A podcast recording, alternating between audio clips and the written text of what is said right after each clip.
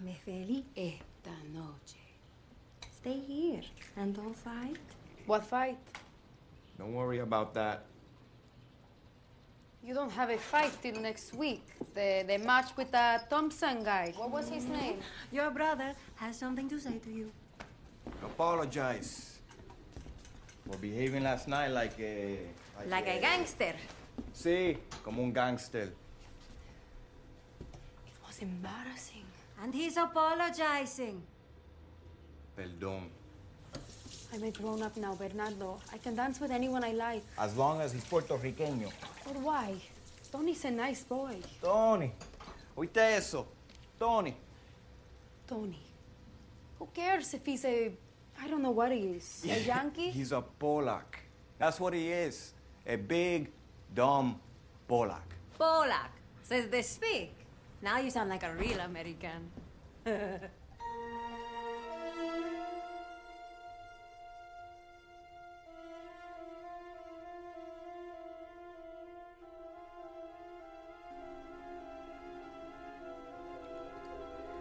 Estamos de regreso en Plano Secuencia, su podcast favorito de cine. Gracias por sintonizarnos una vez más, sobre todo en esta etapa que sigue siendo la temporada de premios de este 2022.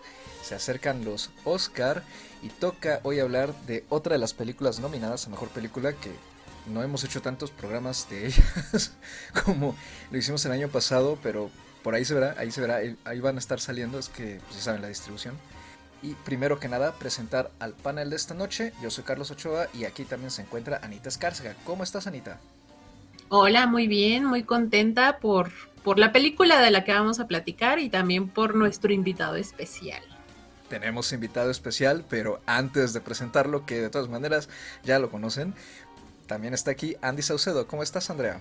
Muy bien, muy contenta también como, como Anita. Yo casi siempre estoy contenta y más cuando es para hablar de cine que nos mejora el día, nos mejora el ánimo y todo, entonces ya listísima para platicar. Y también se encuentra aquí de nuevo, en plano secuencia, Antonio Guerrero. ¿Cómo estás, Antonio? Gracias por venir una vez más a platicar con nuestro público. Hola, ¿qué tal? Eh, me da mucho gusto que me hayan vuelto a invitar aquí a estar con ustedes y sobre todo para hablar de esta película que, adelanto, es una de mis favoritas en los últimos meses. Así es, vamos a hablar de West Side Story, Amor sin Barreras, como se le conoce en el habla hispana. Esta nueva versión del clásico de 1957, que originalmente es una obra de teatro. Esta nueva versión está dirigida por Steven Spielberg, con un guion de Tony Kushner, y está protagonizada por un elenco relativamente nuevo, que incluye a Ansel Elgort, Ariana DeBose o DeBose, David Álvarez, Mike Feist, Rita Moreno y Rachel Segler. Y la película también retoma ciertas cosas de la adaptación de 1961 en la que participó también Rita Moreno, en ese entonces en uno de los papeles estelares. Esa versión estuvo dirigida por Robert Wise y Jerome Robbins y tuvo un guion de Ernest Lehman. Esta nueva versión llega ahora a Disney Plus Latinoamérica. Ahí la pueden encontrar después de haber pasado brevemente por cartelera a mitad de diciembre, desafortunadamente una semana antes del estreno de Spider-Man y pues por eso quedó eclipsada. Y pues es una de las cartas fuertes de la temporada y sin más preámbulo, Antonio, por favor, cuéntanos brevemente de qué trata West Side Story. Bueno, pues West Side Story es una adaptación a la historia de Romeo y Julieta en la Nueva York de los 50.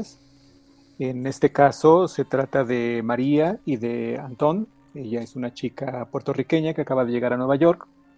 Ahí conoce a Antón, que eh, es de ascendencia polaca. Se enamoran y el problema aquí es no tanto familiar, sino de rivales de dos bandas, los Sharks y los Jets que se están disputando el territorio del el lado oeste de, Manhattan, precisamente un barrio que está en transformación porque están desalojando a los habitantes para, para levantar nuevas edificaciones, la gentrificación que, va a ocurrir en esa época en, la ciudad, y pues es el, enamoramiento de estos adolescentes y la trágica historia de este romance. Perfecto, y pues arrancamos ya con esta discusión. Andy, ¿qué te pareció brevemente tu primera impresión de West Story? ¿Te gustó? Me gustó, la verdad, no tenía esperanza alguna hace todavía un par de meses. De hecho, vi a mediados de año, yo me enteré, del año pasado me enteré que, que, se había hecho una nueva versión y lo primero fue indignarme, porque no veía como el sentido a que se hiciera una nueva versión. Yo recuerdo haber visto la, la versión del 61 y que no, no terminé muy encantada y fue un, un periodo un poco complicado porque de hecho fue el motivo por el que dejé de ver musicales, ¿no? O sea, llegó un punto en que, en que el género no, no me encantó y creo que es en parte también, lo creo lo hemos comentado aquí, que hay ciertas películas que se sienten muy teatrales, ¿no? O sea, a mí soy una persona que disfruta mucho el teatro, me gusta mucho el teatro, pero hay películas que me cuestan mucho trabajo ver cuando se sienten que son obras de teatro grabadas. Entonces, eh, una de ellas fue West Side Story y cuando me enteré que la iban a, que la habían hecho de nuevo y no, no, no me encantó, ¿no? ¿no? No sentí que pudiera haber algo nuevo que contar o algo nuevo que aportar. Y gracias a Antonio que se encuentra hoy con nosotros, y, que nos hizo un par de, observaciones de acuerdo a su experiencia con, la película, pues nos, nos animó y la verdad, muchas gracias Antonio. Eh, creo que, me gustó sin desdeñar ¿no? todo lo que implica o lo que es la historia del cine, eh, la versión del 61. La verdad, disfruté mucho más esta película. Me gustó más cómo está planteada, sobre todo en términos visuales. Siento que se aleja mucho o bastante de, parecer eh, el teatro grabado, ¿no? Creo que sí hay, hay un cambio ahí en el guion y en la dirección que permite tener una experiencia distinta y eso fue lo que en este caso hizo que, que cambiara ¿no? la perspectiva que yo tenía de, la, película en general, ¿no? La historia aún me cuesta un poco, ¿no? Esto de, del Romeo y Julieta se queda un poco en el trasfondo, ¿no? y creo que, como experiencia en general tuve una buena experiencia con, con esta versión de, de, Spielberg que de nuevo me calla la boca porque hace algo que aparentemente no debería de sorprendernos que que el cine de Steven Spielberg tenga esta calidad, pero bueno, como cualquier cineasta ha tenido sus grandes películas y también ha tenido algunas otras que no es que tengan menor calidad, sino que a lo mejor por temas de guion, por temas eh, de, actores incluso, ¿no? De, la misma historia, pues no, no llegan al impacto que, que, tienen algunas otras, ¿no? Pero en este caso sí siento que su visión y el que se haya atrevido hacer esta nueva versión, pues al menos a mí sí me cambió un poco. A ti, Antonio, cuéntanos, ¿también te cayó la boca Spielberg? En cierta manera, sí. Yo lo había comentado en, en algunas de, mis redes sociales que faltaba muy poco para el estreno de, de, la película y que yo no veía en la campaña publicitaria, en los avances, en los clips que se estaban empezando a mover, nada sobre el musical se veía, se escuchaba solamente un par de estrofas de, uno de los temas de, Tonight, esta noche, y se veían, pero muy poco los bailes. No había el énfasis de qué es lo que íbamos a ver. Y yo estaba muy preocupado. Yo dije, creo que estaba más preocupado que por el hecho del protagonista, que del actor protagónico que tiene problemas ahí de, denuncias por, por abuso. Eh, estaba muy preocupado yo porque qué es lo que vamos a ver y a escuchar.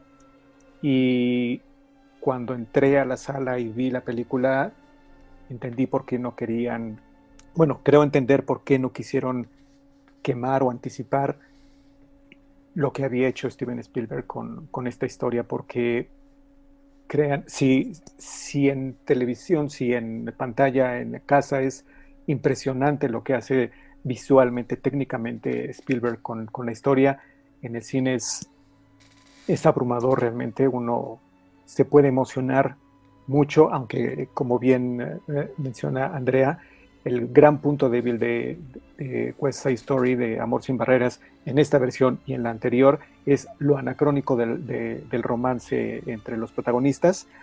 Pero bueno, creo que ese anacronismo continúa, lo seguimos viendo en otras películas, como por ejemplo Titanic, que son una pareja que se enamora en, un viaje de barco de apenas unos cuantos días, ¿no? Y aquí tenemos que suspender esta lógica para creer que dos adolescentes se pueden enamorar en apenas dos días. Entonces sí, hasta cierto punto Spielberg me, me cayó la boca cuando, cuando vi Amor sin Barreras. A ti, Anita, ¿qué te pareció esta versión de Spielberg? Pues fíjate que a mí me pasó un poco lo mismo que a Andrea, ¿no? O sea, creo que es muy peligroso para un cineasta cualquiera, ¿no? O sea, hablando tanto grandes ligas como ligas menores, yo creo que es muy peligroso el tratar de hacer un remake de una película que es considerada un clásico del cine. Cuando yo me enteré que iba a salir un remake de, West Side Story, yo dije, o sea, es como si quisieras hacer un remake de Casablanca. ¿Cómo haces eso y con qué audacia, no? o sea, yo en verdad hasta estaba un poco ofendida, honestamente, cuando, cuando me enteré. Pero fue justamente gracias al comentario de Antonio que dijimos, bueno, pues vamos a darle, vamos a darle una oportunidad. Y no, la verdad es que no me arrepiento de nada. Efectivamente me cayó la boca. Y es que lo que hace Steven Spielberg, o sea, no, no nada más en el, en el aspecto técnico, que creo que es lo que más sobresale, pero no solamente en el aspecto técnico, sino que también le hizo unas ligeras modificaciones al guion que es lo que hace que justamente toda la historia, el, la, el, arco narrativo de Romeo y Julieta pase un poco a segundo plano, como ya lo mencionaba Andy. Pasa entonces que con los cambios que hizo Spielberg al guion, de repente tenemos mucha más fuerza en todo el aspecto eh, de la gentrificación y del racismo y de todos estos problemas que existían a principios de siglo en, en, Nueva York, ¿no? Entonces, creo que hizo un trabajo excelente y sí se aleja bastante de, la película original. No se siente como un remake, se siente más bien como una reinterpretación y a mí me gustó muchísimo eso. Yo soy la manzana de la discordia en esta pequeña mesa de discusión. Porque estoy de acuerdo con lo que plantean. Me gusta mucho el aspecto técnico de la película. Como bien dijeron Andy y Antonio, es lo que más sobresale. Eh, me encantó la fluidez de la cámara. Me encantó que a diferencia de, sobre todo el año pasado, que tuvimos mucho musical, que se vendía muy alto y al final resultaba, pues, no, no llegar a, a, esa expectativa que nos planteaba. Creo que aquí eh, Spielberg comprende muy bien lo que necesita cinematográficamente el género, sobre todo en cuanto a los números musicales. Y los filma con una fluidez y una soltura, un dinamismo muy particular que hace que la mayoría de ellos, eh, me refiero en particular a los, digamos, los temas up tempo, destaquen mucho. Ya las canciones baladistas es otra cosa, ¿no? Y algunas creo que no funcionan mucho, pero este... Pero en ese sentido creo que fue lo que más me gustó. Que sí se siente como un musical, pero no un musical teatral o que apueste por eso, sino que sabe trasladarse al idioma cinematográfico. Y en general el elenco creo que lo hace bien eh, tienen bastante carisma la mayoría de ellos. Bueno, Ansel el Gordo es una tabla, pero Spielberg sabe sacar lo mejor, ¿no? Y este. Y creo que la interpretación de los personajes también está en general bien, pero es que sí, yo no puedo con la historia. O sea, no, no puedo con el guion. Me, me sacó mucho. Sobre todo porque este desbalance que hay entre, digamos, los temas sociales, lo que bien dices tú, Anita, ¿no? La gentrificación eh, la pobreza, esta división de clases, el racismo, la discriminación, son temas muy jugosos, mientras que el romance como bien dijo Antonio, no hay que creérselo en, pues porque sí, ¿no? Y creo que el romance en particular llega a tal grado que los números se sienten muy repetitivos, porque son puras letras y declaraciones, pues, de amor, pues sin más, ¿no? O sea, como un poquito como lo que comentamos en Annette en su momento. Nos queremos mucho los dos, ¿no? O sea, así y ya creértelo. Entonces, este, no sé también si sea por mi distancia que yo tengo en general con la historia. Yo no he visto la versión del 61, tampoco conocía yo la obra de teatro tal cual, o sea, no sabía exactamente qué es lo que pasaba en ellas a lo que era esta especie de reinterpretación de Romeo y Julieta, que me parece que pues más que reinterpretación es como calca, ¿no? Pero este... Pero sí, creo que eso es lo que a mí me, sacó mucho con, con West Side Story, la historia. O sea, de hecho yo, si por mí fuera, yo quitaba a Tony y a María, porque no me sirven de nada como personajes. no me aportan nada y no me sirven nada. Pero en general creo que como espectáculo cinematográfico está bastante bien. O sea, creo que sí presume y demuestra, pues porque Spielberg es Steven Spielberg. Y estoy de acuerdo en que seguramente en una pantalla muy grande se ha de haber visto aún, aún más fenomenal de lo que se ve en un formato casero. Pero sí, yo creo que esa, esa es como mi, experiencia ¿no? con, la película. Sí creo que con todo y que comentan ahorita ¿no? ustedes que hay cambios en el guion para tratar de remodernizar, supongo yo, los temas y me sé algunos de los chismes de la versión del 61, como lo de que el elenco, eh, como no contrataron de elenco puertorriqueño, le pintaron la cara de café prácticamente ¿no? a, a muchos miembros del elenco.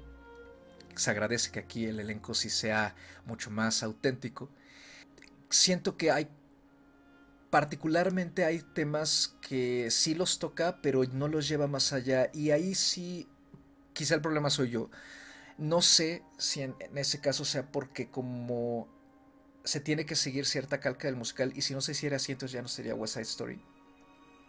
Por eso no se hace, ¿no? Pero sí creo que quizá habría habido más posibilidad de jugar un poco más con la historia, hacer cambios incluso más drásticos y creo que al final a lo mejor pues eso es para mí lo que le resta, ¿no? Que sabiendo ya todo lo que está detrás en la historia, tanto de la versión de teatro como la primera película, este, como que lo deja un poco más en lo mismo, pero pues bueno, ¿no? Por, por ver lo que consigue Spielberg con la cámara, creo que pues, sí, vale bastante la pena.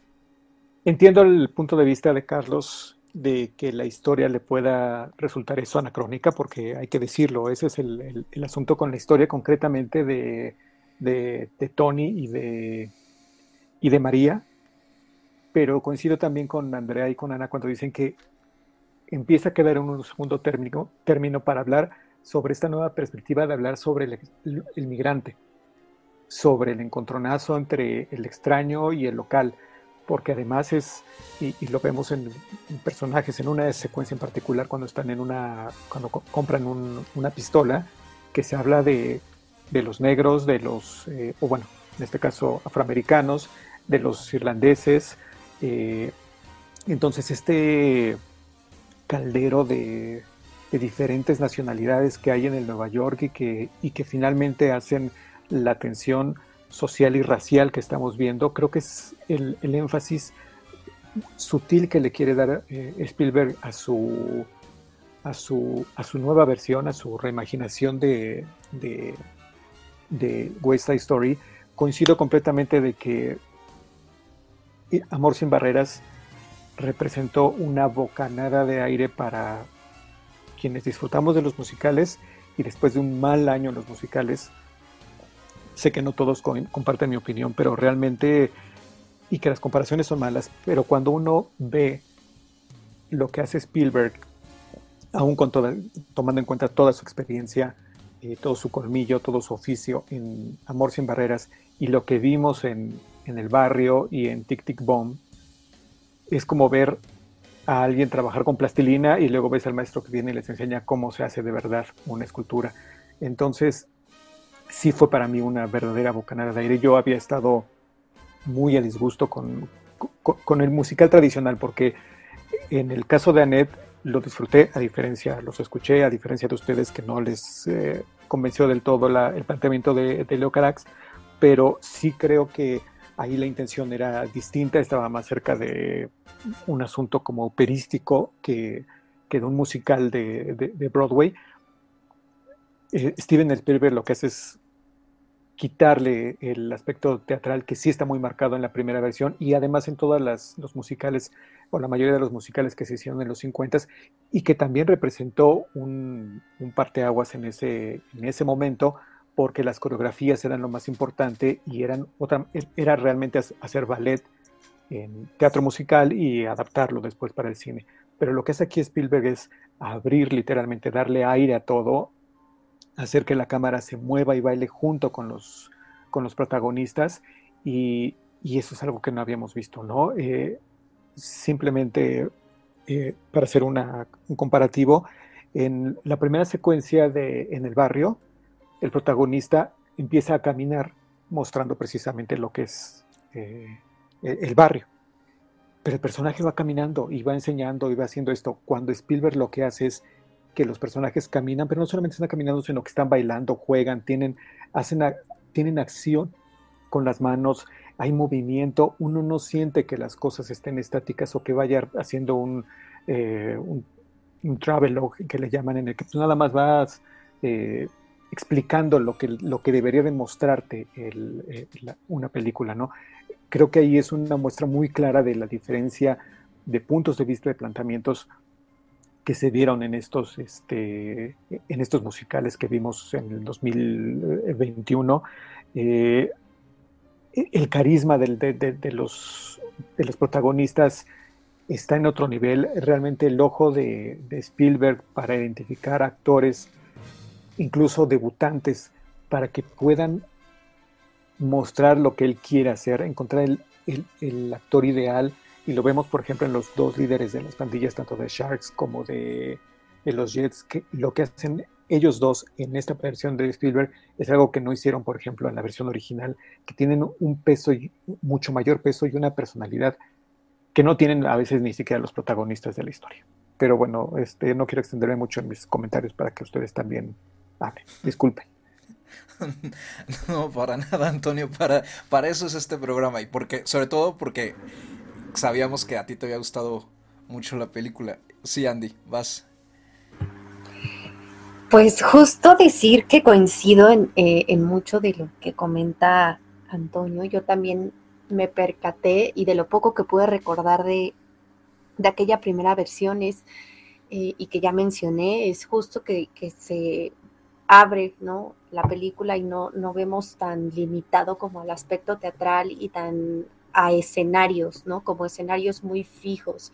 Aquí hay mucho más movimiento, hay mucha más grandilocuencia y algo que, que, que siento, ¿no? Que, que, está marcado es justamente que si bien le da esta exposición al tema, también es porque al final es un tema que no ha cambiado, ¿no? Es un tema que en realidad vemos que Estados Unidos, en Nueva York en específica, hay todavía estos barrios, estos grupos, estas etias, estas diferencias, ¿no? El barrio en donde están puestos puertorriqueños, en donde están los mexicanos, en donde están los asiáticos, ¿no? También ya han hecho sus propios, ¿no?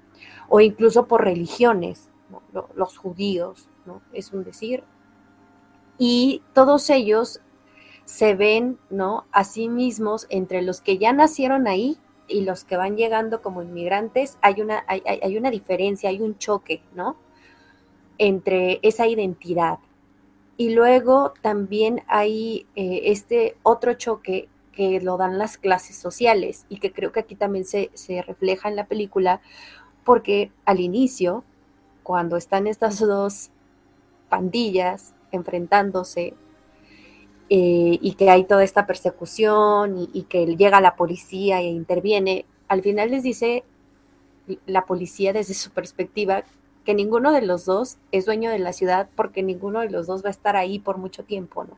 Porque todos esos edificios, todas esas casas que están siendo derrumbadas les van a dar paso a, a otro tipo de, de viviendas mucho más sofisticadas, con gente que va a habitar ahí y que les va a cerrar ese, ese paso, ¿no? Y que los puertorriqueños van a terminar siendo eh, los que cuidan la puerta, los que limpian, ¿no? Los que ayudan con el elevador, ¿no? Entonces, todos ellos justamente están en un conflicto de identidad, en un conflicto de territorio, pero que a la vez, ¿no? Se ven desplazados a sí mismos, donde los enemigos, pues no tendrían que ser uno contra el otro, ¿no? Sino toda esta estructura capitalista voraz que lleva a la gente a inmigrar, que lleva a, que las personas sean desplazadas también de, pues de sus lugares de origen. Entonces, creo que, que también traen el tema a propósito, ¿no? Y que lo toca mucho mejor y, de una forma eh, también, si lo quieren ver un poco también más sutil, pero a la vez mucho más fuerte y poderosa, que como lo hace en el barrio, ¿no? Que además, bueno, ahí, ahí esa es otra historia. Yo tampoco soy mucho de, de comparar, o sea, no me gusta, ¿no? Porque al final también son cosas de perspectiva y son cosas de, de gustos y son eh, pues detalles, ¿no? Que hay, a lo mejor a mí no me gustaron y que otra persona va a decir que son maravillosos y pues tendrán puntos de, razón. Pero en ese sentido, creo que a mí me gusta más esta versión de, West Side Story precisamente por ese, ese énfasis o esa forma en la que aborda este tema y que como bien menciona Antonio, los protagonistas o, los que saltan como protagonistas de esta historia, que vienen siendo eh, los líderes de cada uno de los clanes, pues tienen un mayor desarrollo, tienen un mayor peso y tienen, tienen cierto, cierta visión, cierto punto de vista, ¿no? Vemos un Bernardo que, que si bien es el líder, pues también se preocupa por su gente y, no quiere que, todos se, se, inmiscuyan, ¿no? Entonces, hay diferentes motivaciones, hay diferentes eh, modos de, accionar, ¿no?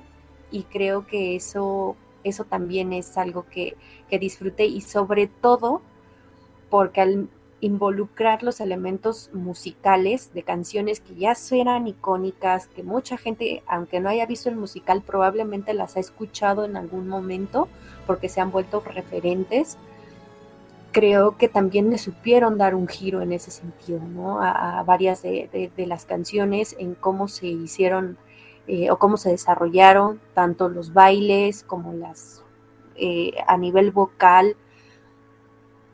Eso me pareció maravilloso en, en el sentido en que si bien las coreografías son muy buenas, creo que aquí la elección del elenco fue muy importante, ¿no? No, no escogieron actores que supieran o que tuvieran nociones de baile o nociones de canto, ¿no? Como hemos visto en otros musicales, y que a veces funciona.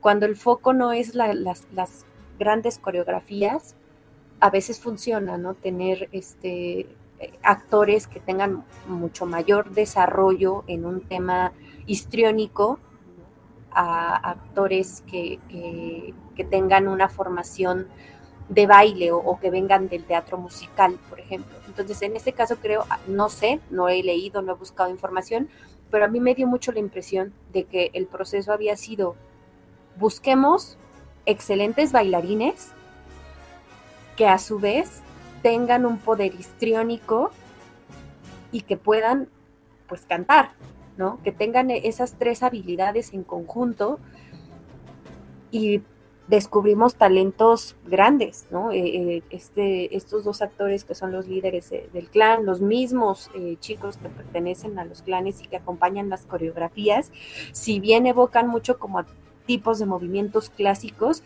creo que también imprimen mucha identidad y fuerza que, hacen precisamente que todas estas coreografías se vean, pues muchas de ellas mejores que, que las de 61. Claramente no, no es por diseñar, son diferentes, estamos hablando de diferentes versiones. Como dice Ana, yo tampoco quisiera verla como un remake, a mí me parece que es una versión eh, pues distinta, ¿no? Es, es, una adaptación distinta y creo que pues es algo que, que me gustaría destacar, ¿no? No sé ahí cómo, cómo lo vean ustedes.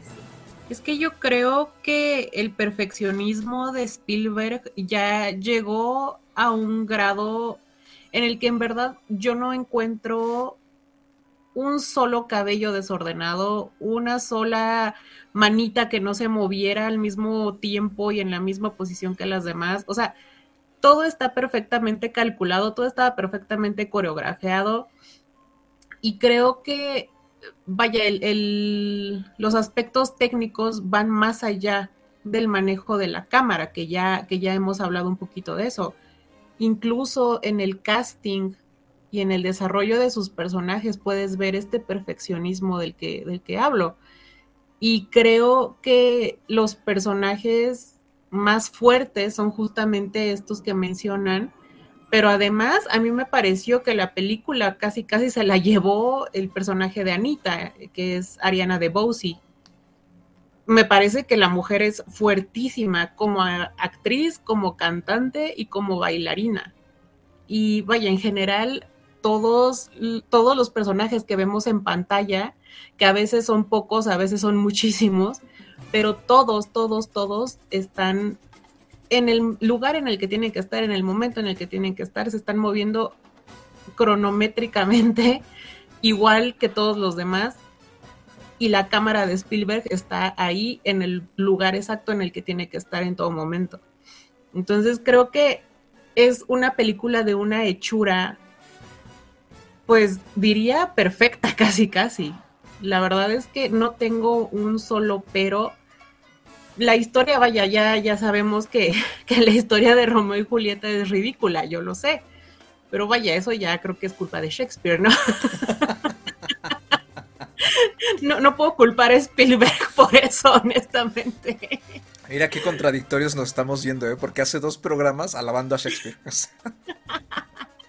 ya sé. Pero pues es que sí, o sea, es que es justo lo que, lo que dice Antonio, ¿no? O sea, obviamente es una historia totalmente anacrónica. Es, vaya, es una tragedia que obedece a los parámetros de su época, ¿no? Y, pero pues yo creo que incluso en su época era bastante ridícula, siento yo, ¿no? Pero pues vaya, o sea, tiene, tiene su razón de ser y tiene sus, sus porqués y sus por cuándos, ¿no?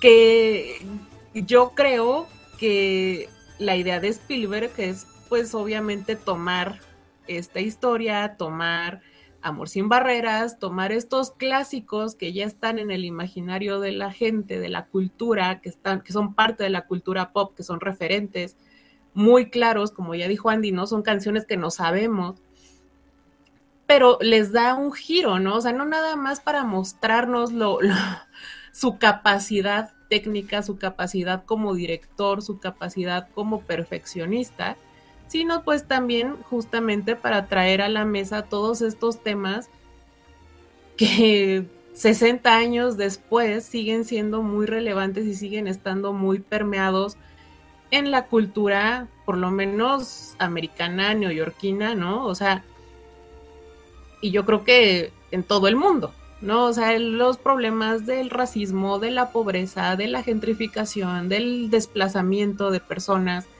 O sea, son, son temas que creo yo en la película de Spielberg toman muchísima más fuerza que la que tenían en la película del 61, por ejemplo.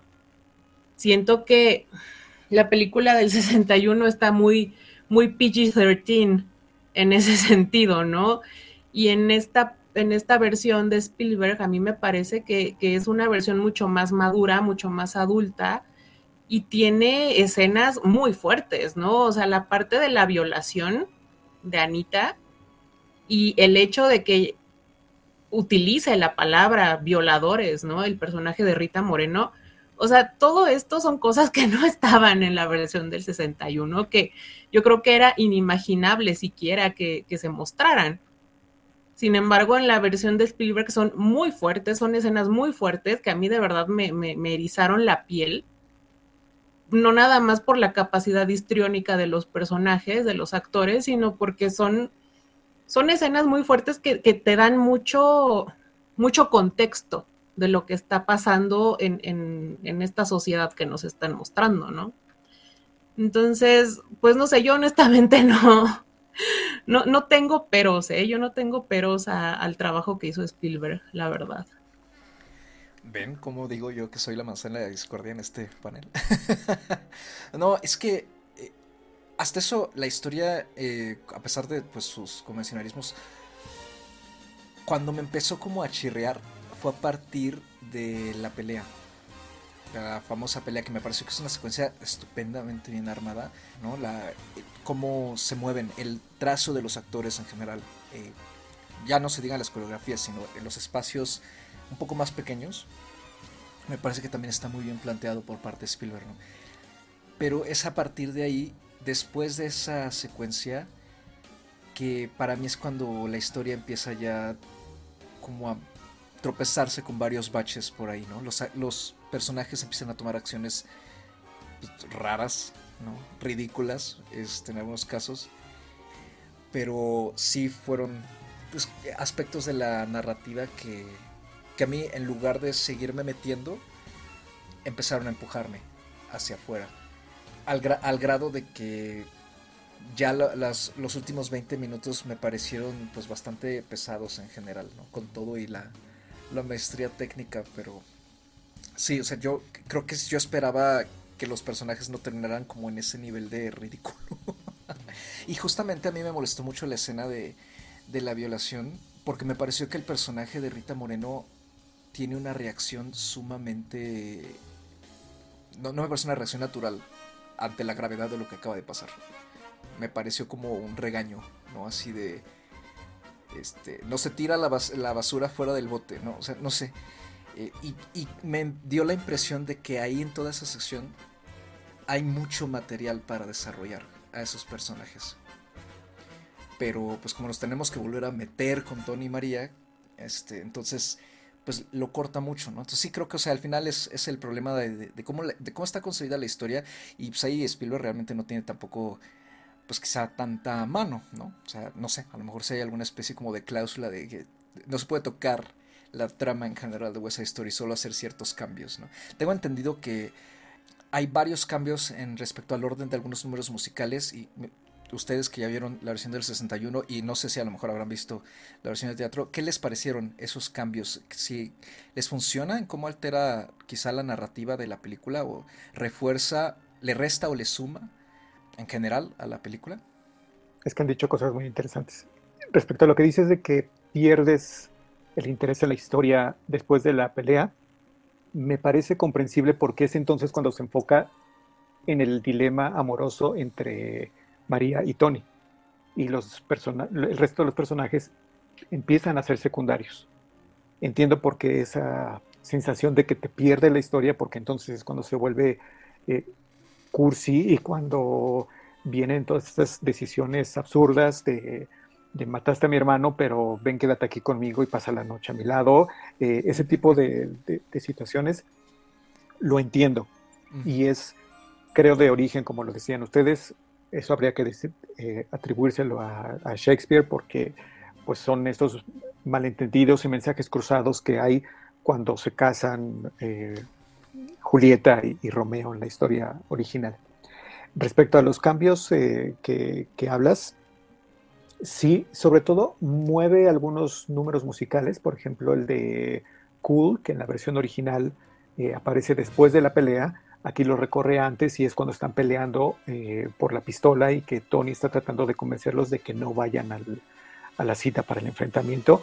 Me parece que lo que hace Spielberg es interesante precisamente porque mete ahí el, lo que diría este Hitchcock de el, el, el artefacto que sabes que va a detonar literalmente el conflicto y que representa un riesgo para, para, el, para, la, para los personajes. Entonces, por ese lado me parece correcto. Eh, el otro cambio, so- sobre todo es que los, lo- los cambios más notorios es que los ponen en, en escenarios naturales, si se puede hablar de naturalismo en, una, en, un, en, música, en un musical, y es, por ejemplo, asumir este, esta escena o este pasaje en, la en el obra de teatro original de, de- Shakespeare de que Romeo y Julieta se casan y que aquí es una visita que hacen Tony y María a un museo y que llega un momento en el que se meten en una especie como de vitral y que asemeja una capilla y que es cuando hacen sus, votos de, fidelidad y de pseudo matrimonio que, tienen. Eh, eh, es otro de los cambios notorios porque en la versión original del, del 61 ese encuentro y esa promesa de amor que se hacen ocurre dentro del taller donde trabaja Anita y lo más que llegan a hacer es que sí se pone eh, María un velo y en el fondo hay una especie de ventana circular eh, que semejaría un, vitral de, iglesia, pero fuera de eso, eh, el escenario y el, el feeling de, toda la, de esa escena es distinto. Respecto a lo que dijo Ana, sí creo que uno de los MVPs de la película es Anita. Aquí el personaje es mucho más fuerte que el que tenía eh, eh, Rita Moreno en la versión original, me parece. La presencia de, la actriz y su carisma es se roba en la película, por eso, si de por sí el número musical de América ya es el, lo que se le llama el showstopper de la, de la obra, aquí es así como el rompe todo, ¿no? el, movimiento de cámara que hace Spielberg, los bailes. Esa sola secuencia es mucho mejor que muchas películas musicales que hemos visto en los últimos años. No me voy a referir a alguna en particular. Entonces sí creo que es el, este, uno de los MVPs de la película y el otro es el cinematógrafo Janusz Kaminski, que lo que hace con la luz en, en esta versión de Amor sin barreras es fenomenal y solamente quiero poner dos ejemplos. Uno es esta hermosa imagen que hace de Antón, de, Tony, en un charco de agua y que se ve precisamente como si fuera también un vitral de, iglesia, estos destellos que pone en el, de las ventanas, es yo creo que uno de los mejores encuadres que hemos visto en el cine en, largo tiempo. Y la otra, que es una cuestión de decisiones de, creo que yo, de director y de director de fotografía, es ya sabemos que Ansel Egort pues no es precisamente más carismático, y, pero aquí lo que hacen con él, con su personaje, en la primera parte de la película es muy interesante porque siempre está superando obstáculos o rompiendo rejas.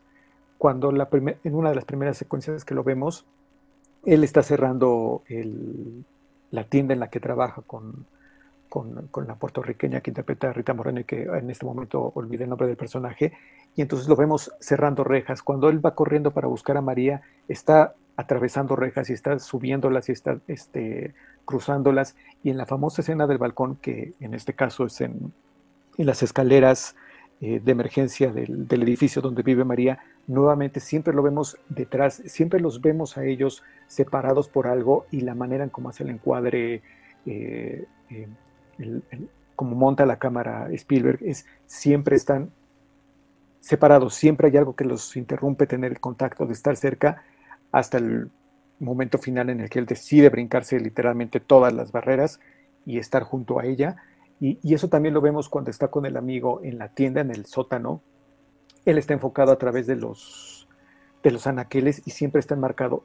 Visualmente eso te habla de, del Tony que va saliendo literalmente de la prisión y que tiene que romper con todo esto para poder estar con, con el amor de su vida. Son detalles visuales que va poniendo, que va sembrando Spielberg eh, a lo largo de la película y su director de fotografía, que son realmente detalles que son un agasajo para la, vista.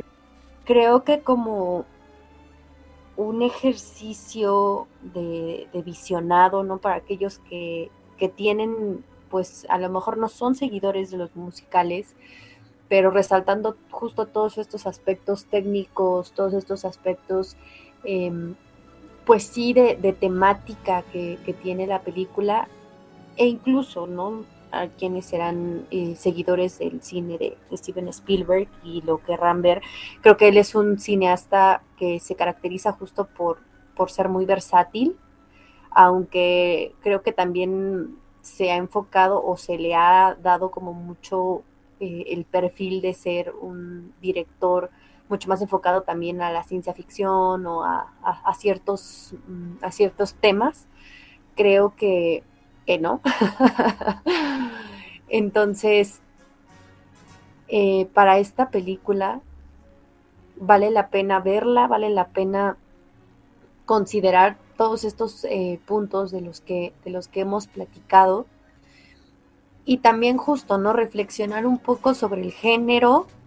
También hay eh, otro tipo de, musicales que buscan traer problemáticas sociales que buscan eh, enfrentar ¿no? a, los personajes a dilemas emocionales, ¿no? A, enfrentar emociones, a enfrentar sensaciones. Y es interesante ver en estos últimos años cómo se ha movido el género. Sabemos que no es fácil que el género musical llegue a ser o muy exitoso en taquilla o muy exitoso con la crítica o eh, que sea un, pues, un musical ganador de, de, diversos premios o que se encuentre presente en temporada de premios. Entonces, considerando todo esto, teniendo esa visión de los musicales, claro que nos vamos a encontrar con ratos muy amargos porque ya se mencionaron aquí algunas cosas que del año pasado que, hablamos en, en, este podcast y que no nos, no nos gustaron. Y que también pues de repente llegan directores o llegan personajes que se apoderan o que se vuelven eh, parte de la industria de un género, en este caso yo lo yo yo no quisiera mencionarlo, ¿no? Pero ya sabemos aquí que hemos hablado de Lin Manuel Miranda y que de una u otra forma le han dado mucho muchos recursos para estar haciendo pues eh, el género tanto en, en, teatro, en Broadway, como llevarlo a la pantalla, ¿no?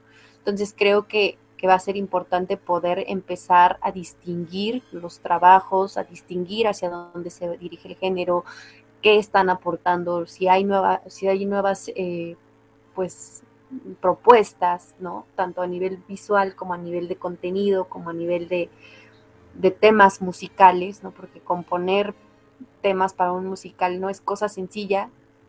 Eh, volvemos, West Side Story tiene canciones icónicas que han trascendido décadas y también eso es parte fundamental de un musical. Si un musical no te quedas con una canción, entonces no está cumpliendo de cierta forma, ¿no? La importancia, la relevancia que tiene en este sentido una letra o que tiene sentido la música. Entonces, yo me llevo eso, me llevo eh, este buen sabor de boca de, de, Spielberg, este, este buen visionado que tuve, algo muy agradable en estos últimos días y que al menos yo podría recomendar, ¿no? A, personas que, gusten de o que al menos se abran a la oportunidad de hacerlo. Pues creo que no tengo mucho más que agregar, la verdad es que yo estoy bastante fascinada con lo que vi en la pantalla. Fui muy afortunada de encontrar una de las últimas funciones en cine y que pues la verdad es que qué bueno porque creo que, que, es toda una experiencia cinematográfica que, que vale mucho la pena haberse visto en, en una pantalla grande. La verdad es que es una experiencia visual muy superior a muchas cosas que hemos visto en la vida, pues. o sea, sí, o sea, ya, ya deja tú en el último año, en los últimos años. O sea, la verdad es que creo que sí tiene todo para convertirse en un nuevo clásico. Y pues súper bien merecido todo lo que, lo que ha venido cosechando y pues las nominaciones que tiene ahorita, ¿no? Entonces, pues no sé, no sé si quieran continuar con, con, las estrellas. Pues yo las digo de una vez porque voy a ser el menos afortunado en esta discusión. Entonces, este, yo tristemente tres estrellas, ¿no? Este, no más. Quizá en un segundo visionado, quizá nada más por lo técnico le diera más, pero eh, la forma en que la historia se cae para mí le da, más bien le pega bastante a lo que pudo haber sido mi experiencia, aunque la primera hora la disfruté mucho. Bueno, hora y cacho. Hasta donde es lo de la pelea, como dije, ¿no? Entonces yo me quedo con tres estrellitas. ¿Tú, Andy? Yo le puse cuatro estrellitas y me quedé pensando en que probablemente sean cuatro y media, porque sí me gustó más que, la versión de 61. Digo, no es por comparar, ¿no? Pero al final eh, lo comparo en términos de mi experiencia eh, en el visionado y los momentos en los que lo vi, ¿no? Una me hizo dejar de ver musicales y la otra me dio esperanza en el género musical. Entonces, eh, cuatro, cuatro y media creo que está, está muy bien porque sí hay cositas que, sabemos que trae arrastrando, ¿no? Y que ya se mencionaron, pero la verdad, muy, muy disfrutable. Yo le doy cuatro estrellas también. Eh, de hecho, ambas versiones yo le, le asigné cuatro estrellas. Acabo de revisitar la de la del 61, y qué bueno que Andrea mencionó a Lin Manuel Miranda. Espero que esté tomando nota de la película de, Spielberg. Ser un compositor de canciones no te hace un buen director. Entonces creo que debería esmerarse más en hacer buenas canciones y dejar la cámara para otras personas. Fuertes declaraciones de Antonio. que le deje la dirección a los que sí le saben. ¿Tú, Anita? Que él se siga dedicando a hacer sus canciones. Eh, yo, yo me quedo con cuatro estrellas y media. Yo originalmente le había puesto cuatro estrellas, pero después decidí subirle la media estrellita más porque sí, definitivamente creo que sí es una experiencia muy recomendable. Y pues con eso termina esta breve discusión de Amor sin barreras de West Side Story, que ya nada más para cerrar, yo creo que lo que comentaste tú, Antonio, en, general también de cómo están concebidas muchas de estas escenas para reforzar quizá aspectos de la trama de los personajes, eso me parece un puntazo tremendo, eh, por lo que sí valdría mucho la pena revisitar la película justamente para pues percatarse de todo este tipo de detalles. Y, pues que, justamente es ese tipo de cosas lo que luego ciertos directores hace, hace lo que luego hace que ciertos directores pues alcancen justamente el estatus que tienen esa forma de jugar dentro de la imagen. Y pues toca ya la recomendación del episodio antes de irnos. Y pues le toca en este caso a Antonio, que es nuestro invitado, o salvo que alguien más aquí tenga una película, que no es mi caso, pues si no, o bueno, además de la mía, si quieren hacer otra más, bienvenido. El que se recomiende cine es muy, muy, muy satisfactorio. Eh, respecto a Spielberg, ya lo había comentado yo al inicio del, episodio, yo soy muy fan, me gusta mucho el, cine de, Spielberg y quiero recomendar una película que volví a ver al inicio de la pandemia. Eh, inicialmente yo no había sido tan fan de La Guerra de los Mundos, pero verla nuevamente me hizo apreciar lo que hace Spielberg en, esa película con el juego del padre, los hijos, por supuesto la cámara, el asunto, la reflexión sobre el 2000, eh, el ataque a las Torres Gemelas de, Nueva York. Entonces yo les recomendaría que volvieran a asomarse a esta película, La Guerra de los Mundos, con Tom Cruise. Está, por lo que veo, disponible en prácticamente todas las plataformas. Está en Netflix, está en Prime, está en Paramount Plus, y se puede rentar en Apple TV y se puede rentar en Click. Entonces creo que, bueno, y en Claro Video también está. Entonces creo que es muy accesible para, para quienes nos escuchen y yo les recomendaría de todas las grandes películas que hay de, de Spielberg que se asomen nuevamente a ver Guerra de los Mundos. Perfecto, pues muchas gracias Antonio por tu recomendación y de nuevo también muchísimas gracias pues por estar presente en un programa más aquí en este panel. De verdad, siempre disfrutamos mucho tus aportaciones, tu presencia y pues que haya más, haya más participaciones tuyas. ¿Qué te parece? Yo les agradezco siempre que me inviten, yo estaré aquí. Eh, algunas veces hablo más, como el día de hoy, eh, y otras soy más discreto. y pues, hablando de ya la despedida para quienes nos escuchan, ¿dónde te podemos encontrar? Si quieren reclamarme algo sobre Lin Manuel Miranda, pues me encuentran en Twitter en guerrero-ca y también en Instagram eh, con el mismo nombre, guerrero-ca. Anita, ¿dónde te podemos encontrar? A mí, si me quieren reclamar algo sobre Lin Manuel Miranda, nos vemos afuera de Metro Zapata. no, a mí, ya saben, me pueden encontrar en Twitter o en Instagram como arroba animalceluloide. Y pues ya saben, yo no tengo nada más que hacer, a mí siempre me encuentran en esas redes. A mí me pueden encontrar en Twitter o Instagram como arroba Andrea eh, bueno, ya saben que les agradezco los comentarios que nos hacen llegar y pues todos son bien recibidos. Entonces, muchas gracias. Y a mí me pueden encontrar en Twitter como arroba Mr. Carlos Ochoa con un 8 en dígito y una A minúscula. Este programa lo pueden encontrar en su plataforma de podcasting favorita, en particular en Spotify, Apple, Breaker, Anchor, Google Play y demás.